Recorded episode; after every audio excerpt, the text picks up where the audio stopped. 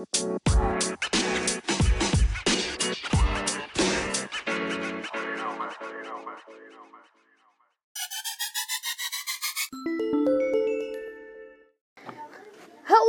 and welcome back to ETV. Today our topic is volcanic eruptions. By the way, my name is Ertem and I'm from Grade 4 White in IS Utrecht, in International School Utrecht, and Utrecht.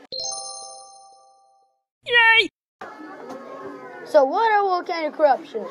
Volcanic eruptions are when magma explodes from mountains. When magma is rising to the surface of the earth, it turns into lava.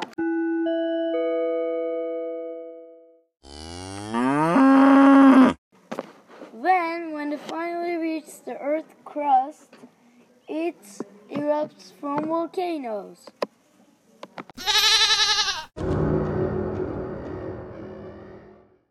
Volcanoes form when the lava that comes from the upper mantle rises and rises and that causes the volcano to erupt.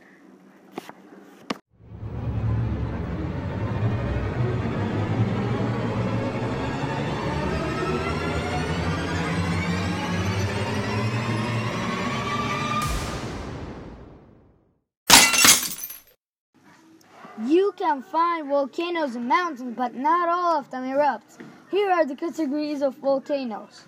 1. Active. Volcano that had erupted not long ago and that can erupt soon. 2. Dormant. Volcano that erupted a long time ago but that can erupt soon. 3. Extinct. Volcano that had erupted millions of years ago and that won't erupt again.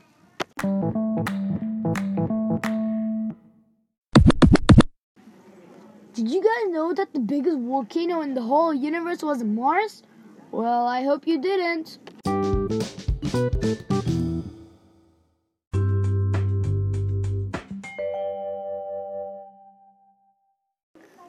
That was all about volcanoes. Thank you for listening. The end. Bye.